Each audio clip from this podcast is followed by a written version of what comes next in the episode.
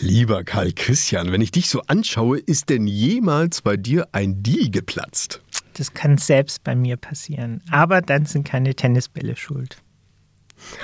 Okay, ihr ahnt, über was wir heute sprechen wollen. Wir reden nicht nur über Tennisbälle, sondern auch um umhergurkende, ferngesteuerte Autos auf prachtvollen grünen Rasen. Ja, ihr Lieben, wir werden aus aktuellem Anlass heute über den geplatzten Investorendeal bei der Deutschen Fußballliga sprechen.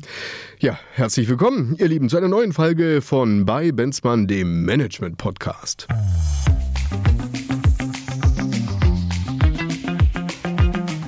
Benzmann, der Podcast. Management und Märkte im Wandel mit Rolf Benzmann und Karl Christian Bay. Herzlich willkommen, ihr Lieben, zu einer neuen Folge von Bei Benzmann, dem Management-Podcast. Ja, wir sprechen ja nicht nur über Management und Märkte und haben gerade ja unsere Nummer 1 Staffel gestartet mit den erfolgreichsten der Welt. Wir werden auch natürlich über die eine oder anderen größten Pleiten sprechen, die es auch gab. Aber wir werden diese Sendereihe jetzt einfach mal kurz unterbrechen, eben weil wir über die deutsche Fußballliga sprechen möchten. Und zwar geht es um den geplatzten Investoren Investorendeal. Ihr müsst wissen, ihr Lieben, Christian ist ja nicht nur ein bezaubernder Co-Host dieses fantastischen Podcasts. Gott sei Nein. Dank ist die Kamera heute ausschließlich auf dich gerichtet. Ja, genau, Karl Christian. Das ist ja so, zwischen uns beiden ist ja ein großer Graben.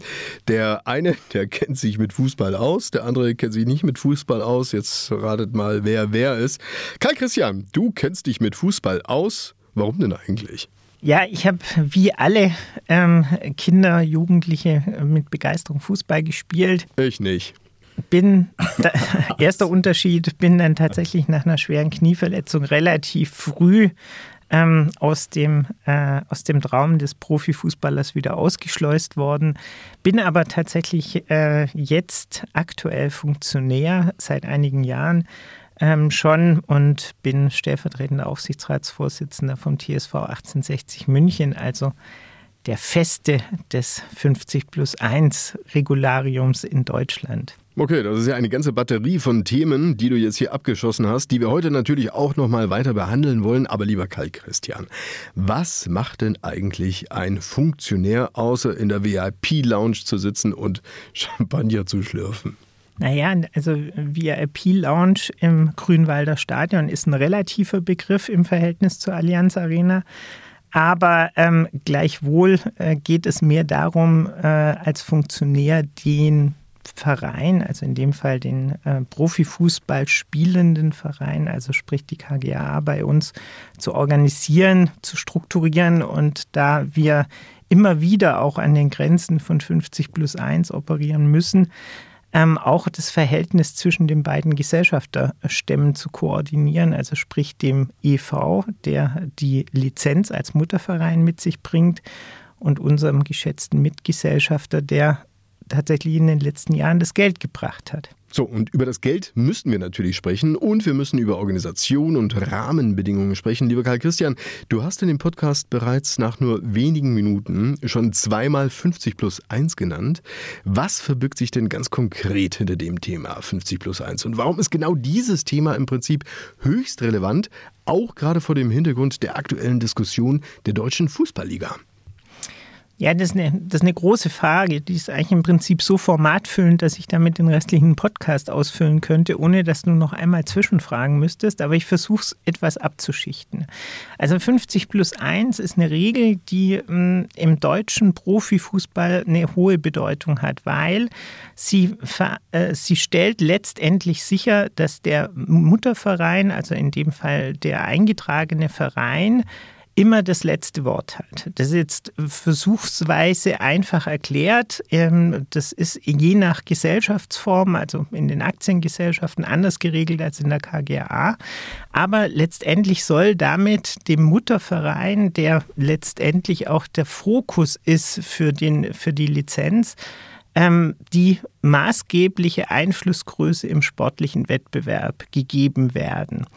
Das hat jetzt aktuell dazu geführt, dass wir im Moment äh, vor dem Bundeskartellamt ein laufendes Verfahren haben, in dem über die ähm, Frage der Zulässigkeit dieser 50 plus 1 Regelung als wettbewerbsbeschränkendes oder wettbewerbsförderndes Ele Element diskutiert wird.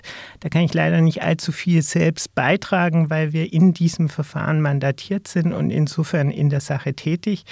Aber ähm, da ist zu erwarten, dass wir gewisse Modifikationen bekommen.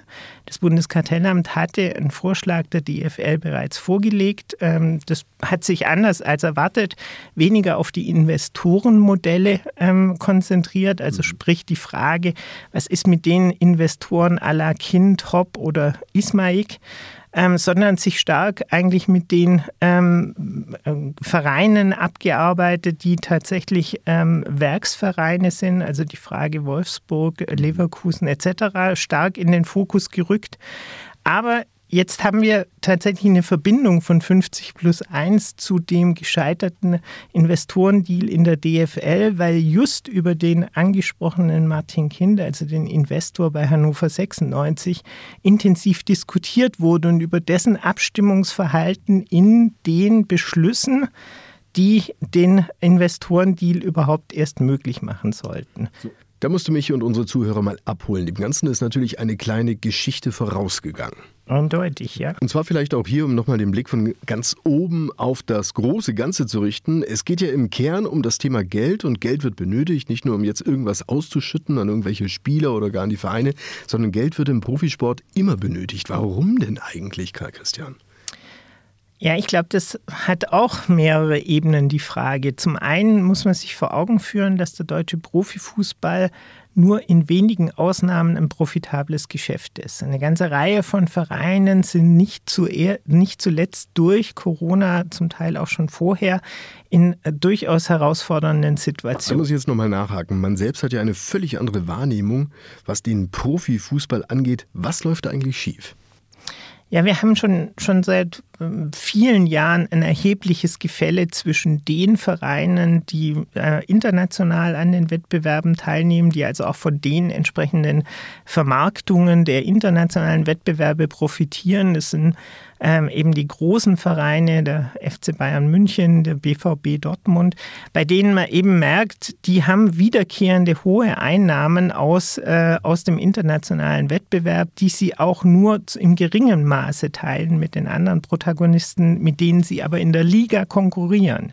Und in der Liga konkurrieren heißt, und das sieht man ja insbesondere bei den Mannschaften, die dann tatsächlich auch kurz äh, mit sportlichem Erfolg in die erste Liga kommen und dann teilweise ja stark abstürzen, ähm, sieht man jetzt im Moment aktuell leider bei Schalke. Davor hat man es bei Hannover 96 gesehen. Man sieht es jetzt bei Kräuter Fürth auch ein Stück weit, dass die ganz schöne Schwierigkeiten hatten, sich wieder zu stabilisieren, weil die Budgetstrukturen der Erstligavereine sind in keinster Weise vergleichbar mit denen der zweiten oder gar der dritten Liga und äh, haben aber tatsächlich äh, zur Folge, dass viele, viele Vereine in Deutschland äh, tatsächlich bei weitem nicht die Erträge erwirtschaften wie ein FC Bayern München oder ein BVB. So, und die Erträge, vielleicht auch dazu nochmal ein Satz. Wo kommen die Erträge eigentlich her? Das liegt hier nicht daran, dass du einfach nur einen Fanschal verkaufst und irgendwelche Buttons, mhm. die man sich irgendwo anstecken kann, oder? Nee, es gibt also im Wesentlichen äh, drei große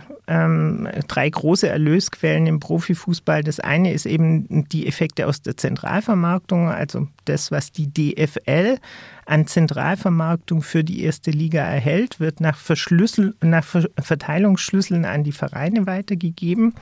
Das zweite sind die eigenen Sponsoren der Vereine. Also das kennt man ja auch, diese ja. berühmt-berüchtigten Sponsorenpyramiden. Das dritte sind dann ähm, die direkten Erlöse mit dem Spieltagsbetrieb, also Ticketing etc. Und ähm, was doch als vierte Einnahmequelle bei vielen Vereinen relevant, sind, äh, relevant sein kann, sind die Transfererlöse. Das sind so die großen die großen wertstiftenden Erlösströme, die jeder Verein zur Verfügung hat. Und man merkt, die Zentralvermarktung, also sprich die Vermarktung, die durch die Ligen erfolgt, ist ein ganz wesentlicher Aspekt. So, und was genau steckt denn hinter der Vermarktung? Das sind die berühmten Fernsehgelder, richtig? Genau, richtig. Also die vormals war ja tatsächlich der Spielbetrieb in den Bundesligen äh, vom DFB organisiert. Dann hat der DFB diesen Spielbetrieb ausgelagert in die DFL, also in die Deutsche Fußball Fußballliga, die zuständig ist für die erste und zweite Bundesliga, während der DFB ja unverändert die dritte Liga selbst vermarktet und betreut. Und beim D bei der DFL ist eben so, die haben alle Vermarktungs- und Veranstaltungsrechte ähm, und haben damit äh, auch die Zentralvermarktung übernommen sowohl national als auch international. Und da gibt es zum Beispiel eben das sogenannte Fernsehgeld, das eben in dem Verteilungsschlüssel an die Vereine geht und eine ganz wesentliche Einkunftsquelle ist. Gib mir mal eine Einschätzung. Ist da einfach nun zu wenig Geld in der DFL da oder, oder nicht? Eine schwierige Frage, weil ich bin nicht der Meinung, dass per se zu wenig Geld da mhm. ist. Ich glaube, dass der Verteilungsschlüssel dazu führt, dass die großen Vereine weiterhin die großen Vereine bleiben und dass wir über das Solidaritätsprinzip, das es grundsätzlich gibt im Fußball, noch mal weiter nachdenken müssten, um sicherzustellen, dass Vereine entwicklungsfähig auch bleiben. Wo wir deutlich schwächer sind als, die, als der internationale äh, Vergleich der großen anderen Ligen in Europa, ist in der Vermarktung international. Das wesentliche Geld in der Premier League kommt über die internationale Vermarktung. Das ist ähnlich in den anderen großen Ligen. Und da ist eben genau der Ansatzpunkt auch für den DFL-Deal gewesen, dass man eben gesagt hatte, wir brauchen Investoren, die uns äh, diese Mittel zur Verfügung stellen, um eine internationale Vermarktung der Liga ähm, zu erreichen. Und dann gab es eben ähm, tatsächlich diesen, diesen jetzt zuletzt noch existenten ähm, Deal mit CVC, wo eben über eine Milliarde mhm. Beitrag dann Entwicklungen ähm, auch in diese Vermarktung, Digitalisierung möglich gewesen wären. Genau, die Rede war ja auch von einer eigenen Streaming-Plattform, die aufgebaut werden sollte. Wir werden gleich nochmal über den Investor sprechen. Wir werden auch mal über das Geld selbst sprechen, ob sich das nicht sogar wieder sehr stark relativiert, wenn man sich mal auf die Kosten eines solchen Spielbetriebes fokussiert. Aber jetzt geht es nochmal ganz konkret darum, wir stellen also fest, das Geld insgesamt, um als Liga zukunftsfähig zu sein, reicht nicht aus bei der DFL. Kann man das so sagen? Ja, das ist eine schwierige Frage, weil ich glaube, wenn man anders verteilen würde, würde das durchaus, würde das durchaus auch ähm, für die kleineren Vereine durchaus attraktiv sein. Und ich glaube, dass die großen Vereine noch eigene Vermarktungserlöse haben, die sind ja im Regelfall auch erfolgreicher im Merchandising, haben im Ticketing ja, andere, andere Möglichkeiten und so weiter. Also von daher, ich glaube, ich glaube, dass man fairerweise ähm, Gelder auch anders verteilen könnte. Gut, aber die Verteildiskussion ist ja momentan nicht in der Agenda. Es geht ja eigentlich vielmehr darum, holt man jetzt einen Investor rein oder holt man einen Investor nicht rein?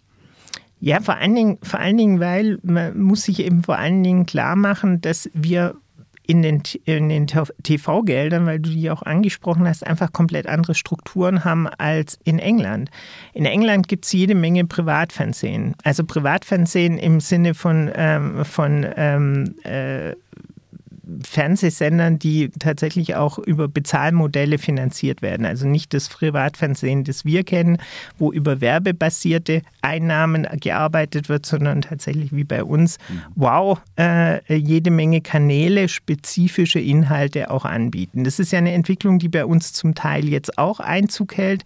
Gerade in der Vermarktung vom, im internationalen Geschäft sind ja Eurosport, The Zone, äh, Wow etc. tätig geworden. Aber die nationale Liga ist bei uns ja immer noch im Free TV verfügbar. Das ist in England nicht so.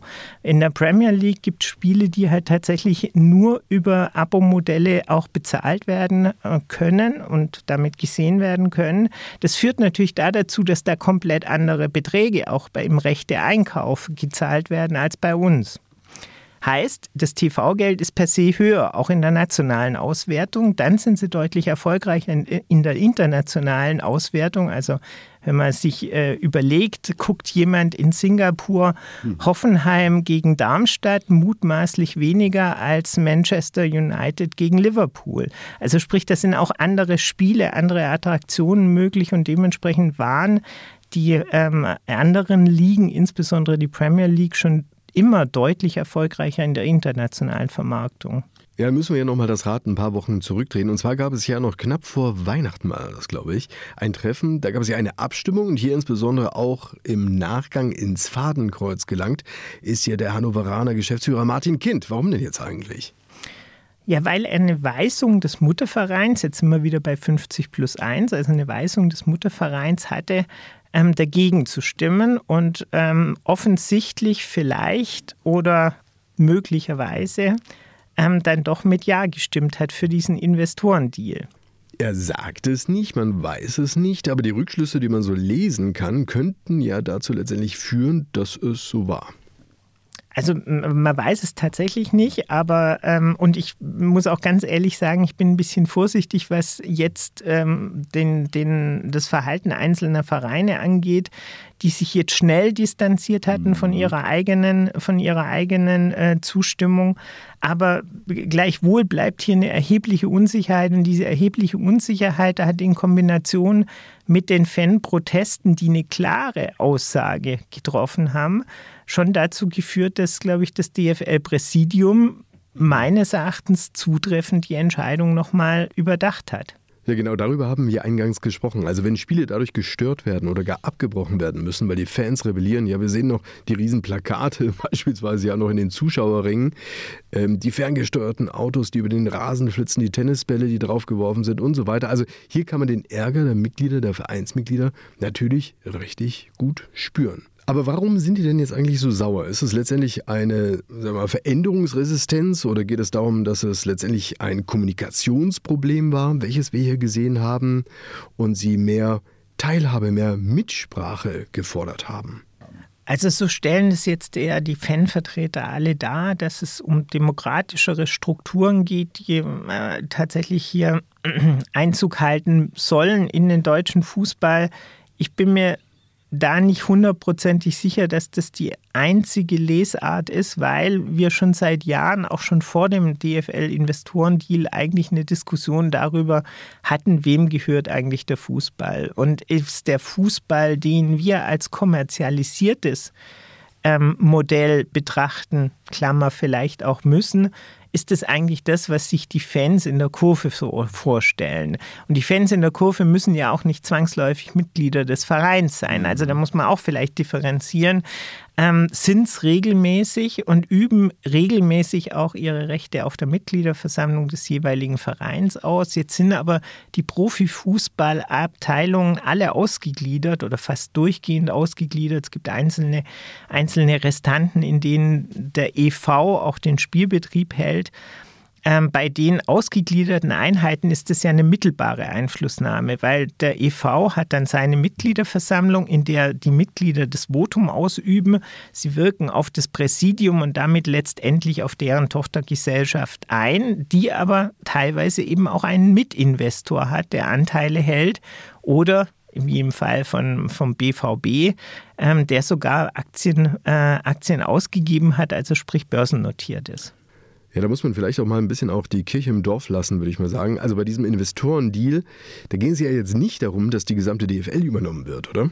Nein, nein, nein, das war frühzeitig ausgeschlossen worden, sondern es ging tatsächlich darum, dass man im Prinzip ähm, über einen begrenzten Zeitraum eine Minderheitsbeteiligung eingeht, ähm, die Wie viele Jahre maximal? 20 Jahre ja. und dafür hätte mit einem Einstieg in dieses Modell des Investors mit circa einer Milliarde oder mit einer Milliarde, die man erwartet hatte, äh, hätte der einen regelmäßige, äh, regelmäßigen Anteil an den Erlösen dieser Gesellschaft bekommen. Er hätte 8% bekommen und mit dem Geld, mit der Milliarde, hätte man eben tatsächlich in die Zentralvermarktung Vermarktung investiert, in die von dir angesprochene Streaming-Plattform.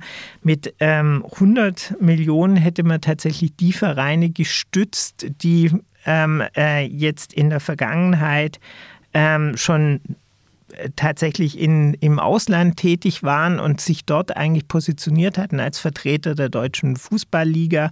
Und die verbleibenden 300 Millionen wären an die Vereine gegangen, um in den Verein zu investieren. Also das heißt, dieses Geld, das nun jetzt nicht kommen wird, weil ja eben der Deal abgeblasen worden ist, hätte der unterm Strich Großes bewirken können? Oder wäre es vielleicht mal ein Tropfen auf dem heißen Stein gewesen? Du kennst das Business im Fußball viel besser als ich. Da werden noch ganz andere Volumina bewegt als jetzt sagen wir, eine Milliarde. Ja, das ist so und ich glaube, es war den großen Vereinen zu wenig und es war den kleinen Vereinen im Verteilungsschlüssel auch zu wenig. Mhm. Und ich glaube auch tatsächlich, dass eine ein konstruktive Herausforderung in diesem Modell war, dass wir ja in der, in der Struktur der DFL die Problematik haben, dass das die 36 Vereine sind, die derzeit in der ersten und zweiten Liga spielen. Jetzt arbeiten wir ja tatsächlich mit, äh, mit Auf- und Abstieg und Relegation. Das heißt, da sind auch Vereine künftig beteiligt, die jetzt derzeit in der dritten Liga spielen, die also eigentlich in, von diesem Deal gar nicht direkt betroffen sind. Auch dafür gab es aus meiner Sicht noch keine ganz befriedigende äh, Perspektive. Nun lass uns doch nochmal auf die Konsequenz dieses geplatzten Deals eingehen. Also das heißt, hier sollte eigentlich Geld eingesammelt werden, um etwas Großes zu bewirken. Wir kennen jetzt die Hintergründe, vielleicht auch noch einen kurzen Nebensatz zu CBC. CBC war ja der letzte Investor, der überhaupt eingestiegen wäre. Das stärkt ja jetzt nicht unbedingt ähm, erfahrungsgemäß deine Verhandlungsposition. Also wenn nur einer dein Produkt haben möchte, dann ähm, gib uns mal eine Einschätzung zu diesem Investor. Was ist denn das eigentlich für einer? Also ich hatte mit denen tatsächlich schon mal direkt zu tun und zwar im Kontext der Formel 1 damals. Also es ist ein Investor, der durchaus auch sich mit Sportrechten auskennt und dem man durchaus zutrauen konnte, dass er das Geschäft versteht und dass er das Geschäft entwickeln kann. Da hätte ich ehrlich gesagt relativ wenig Zweifel gehabt. Ich glaube, und das sind ja die Dinge, die auch nicht so transparent waren, wie sich das viele gewünscht hätten, dass CVC durchaus eine gewisse Mitsprache sich auch erwartet hätte, weil diese 8% Beteiligung wirken zwar relativ viel, sind es aber ehrlich gesagt nicht. Mhm. Das ist nur dann attraktiv, wenn ich auch mit den Stellhebeln, was für ein Potenzial denn in dieser Vermarktungsgesellschaft stecken soll, ähm, ein Stück weit Einfluss ausüben kann. Über diesen Einfluss ist ja vielfältig in der Kurve diskutiert worden und hat auch die Kurve eine relativ klare Meinung gehabt. Und ich fand recht bezeichnend, dass jetzt im Sportstudio am äh, vergangenen Samstag der Axel Hellmann, also Vorstandsvorsitzender von Eintracht Frankfurt und ehemals Interimsgeschäftsführer der DFL, so sinngemäß gesagt hatte, naja, das ist doch alles viel besser als ein Bankdarlehen, weil bei einem Bankdarlehen hätten wir eine viel höhere Verzinsung gehabt ähm, weil wir dort eben tatsächlich auch keine Sicherheiten hätten stellen können. Ja, das mag schon sein, das ist bis dahin richtig, aber bei einem Bankdarlehen hätten wir wahrscheinlich auch weniger Einflussnahme des Private Equity Investors gehabt. Hm, also jetzt gib uns mal eine Einschätzung, was das jetzt äh, in der Konsequenz eigentlich für die Szene und letztendlich auch für den deutschen Fußball bedeutet. Also sprich, die Vereine oder die DFL haben im Prinzip jetzt eine Entscheidung getroffen, dass ein Investor nicht reinkommt. Kann man das so festhalten?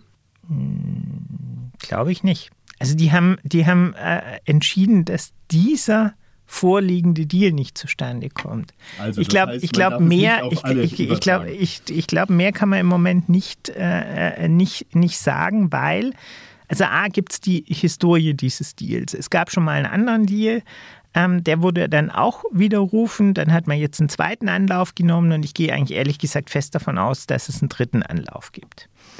Ähm, wahrscheinlich wird in diesem dritten Anlauf vieles korrigiert, was man jetzt nicht so gut gemacht hat. Nämlich, es war wohl eine transparente Kommunikation an die Vereine, also sprich an die Verantwortlichen in den ausgegliederten Profi-Fußballabteilungen oder an den EV in den wenigen Fällen, in denen noch die, der Spielbetrieb beim EV hängt. Aber das ging offensichtlich nicht gut genug weiter. Also sonst hätten wir ja nicht die mhm. Diskussion, dass die Mitglieder sich nicht abgeholt, nicht informiert fühlen. Also ich glaube, da muss man vielfältig darüber nachdenken, wie denn die spielberechtigten Vereine an der ersten und zweiten Bundesliga anders kommunizieren mit ihren Mitgliedern. Ich denke, das muss man ohnehin, mhm. weil man eben festgestellt hat, dass über diese Frage Zukunft des Fußballs und Integration der Fans aus der Kurve in Entscheidungen tatsächlich noch erhebliches Potenzial liegt. Und ich glaube, da muss man, muss man intensiv dran arbeiten, dass wir hier nicht von, von getrennten Blickwinkeln ausgehend auch unterschiedliche Weiterentwicklungen eigentlich ähm, äh, angehen. Ich glaube auch, dass wir wahrscheinlich uns über die Idee der Vermarktung nochmal unterhalten müssen. Also wie mhm. viel ist zentral, wie viel ist dezentral. Das scheint mir schon auch nochmal ein Thema zu sein, weil viele Vereine eben in der Lage sind, auch in der Eigenvermarktung tatsächlich recht erfolgreich zu sein. Und letztendlich, und da schließt sich auch wieder ein bisschen der Kreis zu dieser Frage der ebenfalls ja in die, in die Zukunft des, ähm, des Fußballs blickenden ähm, Frage, ob die Super League eine Alternative zur Champions League sein kann, haben wir sicher auch die Frage, sind die Formate, in denen wir denken, sind es die richtigen? Also ist der DFL-Spielbetrieb so, wie er gedacht ist? Ist das tatsächlich eigentlich äh, das, äh, das Format, in dem wir die maximal, maximale ähm, Akzeptanz einerseits und Reichweite andererseits erreichen? Ich entnehme deine Aussage, du siehst es nicht so. Ich, ich, bin da ehrlich gesagt sehr ergebnisoffen, aber wir hatten ja schon, schon Diskussionen, ob der DFL-Pokal zur DFL mit, mit übertragen wird in der Vermarktung. Der wird ja derzeit auch vom DFB noch vermarktet. Ähm, wir haben die Frage, was ist mit der Nationalmannschaft, die auch beim DFB liegt. Also der, der Fußball ist so noch unstrukturiert und hat aber gleichzeitig jetzt regulatorische Diskussionen. Beim EuGH liegt die Frage Super League ja, nein. Beim, äh, beim Bundeskartellamt liegt die Frage 50 plus 1, ja, nein. Wir haben beim OLG Zelle die Frage, was darf Martin Kind, was darf Martin Kind nicht. Also wir haben so viele Rahmenbedingungen, die eigentlich tatsächlich auch erst sauber strukturiert werden müssten und dann können wir, glaube ich, besser erkennen, wo der Fußball hingeht. Mhm. Was für mich klar ist, der Fußball ist ohne Fans nicht denkbar. Und wenn wir die Fans nicht mitnehmen, dann machen wir alle unseren äh, Job falsch, weil Fußball lebt von der Begeisterungsfähigkeit im Stadion. Das sagen auch nicht nur Funktionäre wie ich, sondern das sagen auch insbesondere Spieler. Und ich finde, auf diese könnte man auch ein bisschen mehr hören. Und jetzt noch zu den Fans. Wenn ich dich richtig verstanden habe, unterstellst du den Fans, dass die in der Lage sind, auch die strategische Bedeutung und auch die Zukunft des Fußballs auch wirklich einschätzen zu können. Sag mal, ist das vielleicht nicht ein bisschen arg hochgegriffen?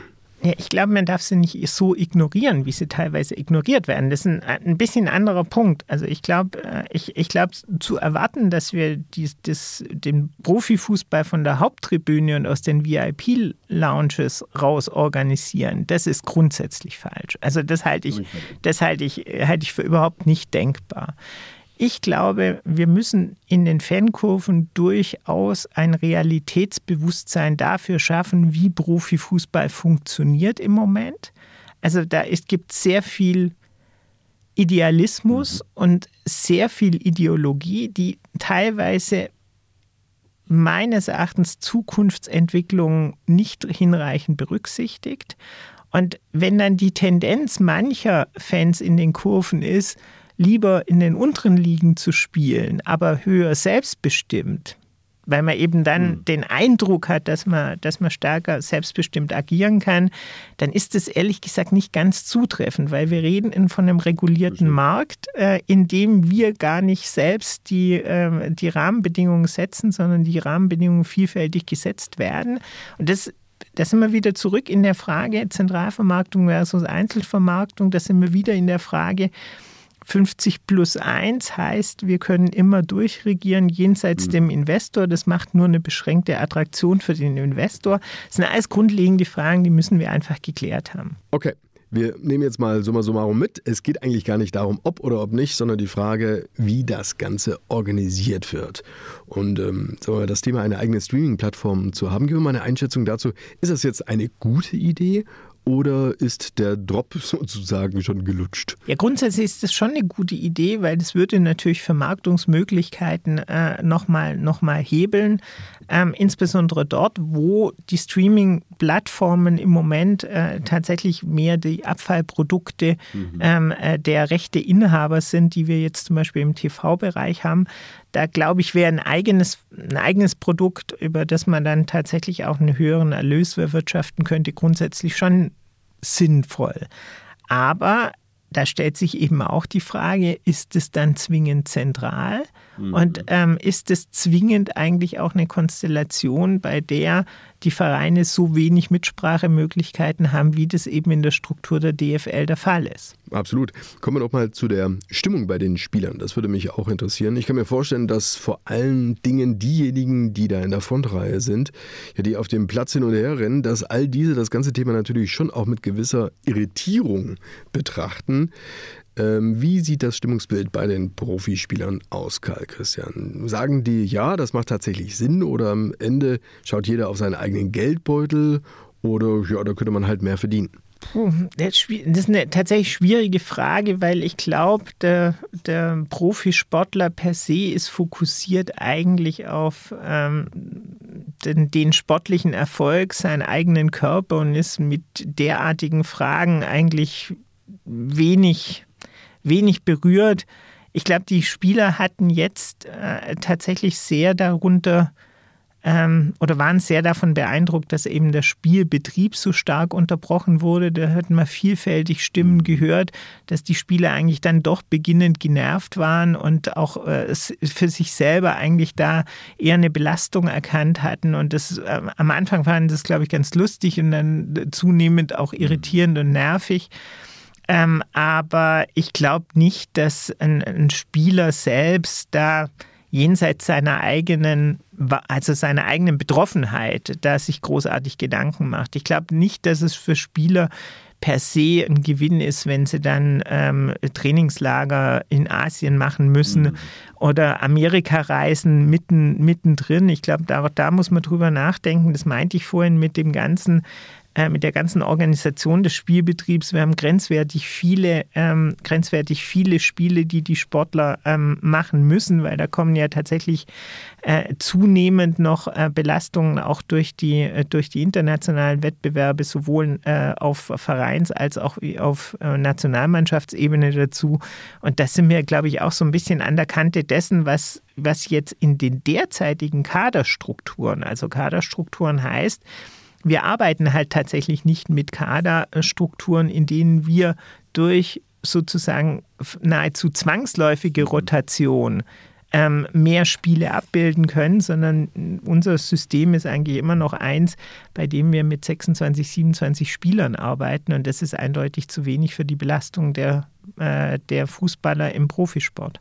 Mein Lieber, lassen wir es mal an dieser Stelle gut sein und legen noch einen Spoiler auf für unsere nächste Folge, denn wir bleiben ja beim Fußball, aber wir werden in unserer Nummer 1 Staffel ähm, weitermachen. Und zwar werden wir über den mitgliederstärksten Verein der Welt sprechen. Da bin ich geradezu prädestiniert, ähm, die Laudatio auf die Kollegen von der Seitenstraße zu halten.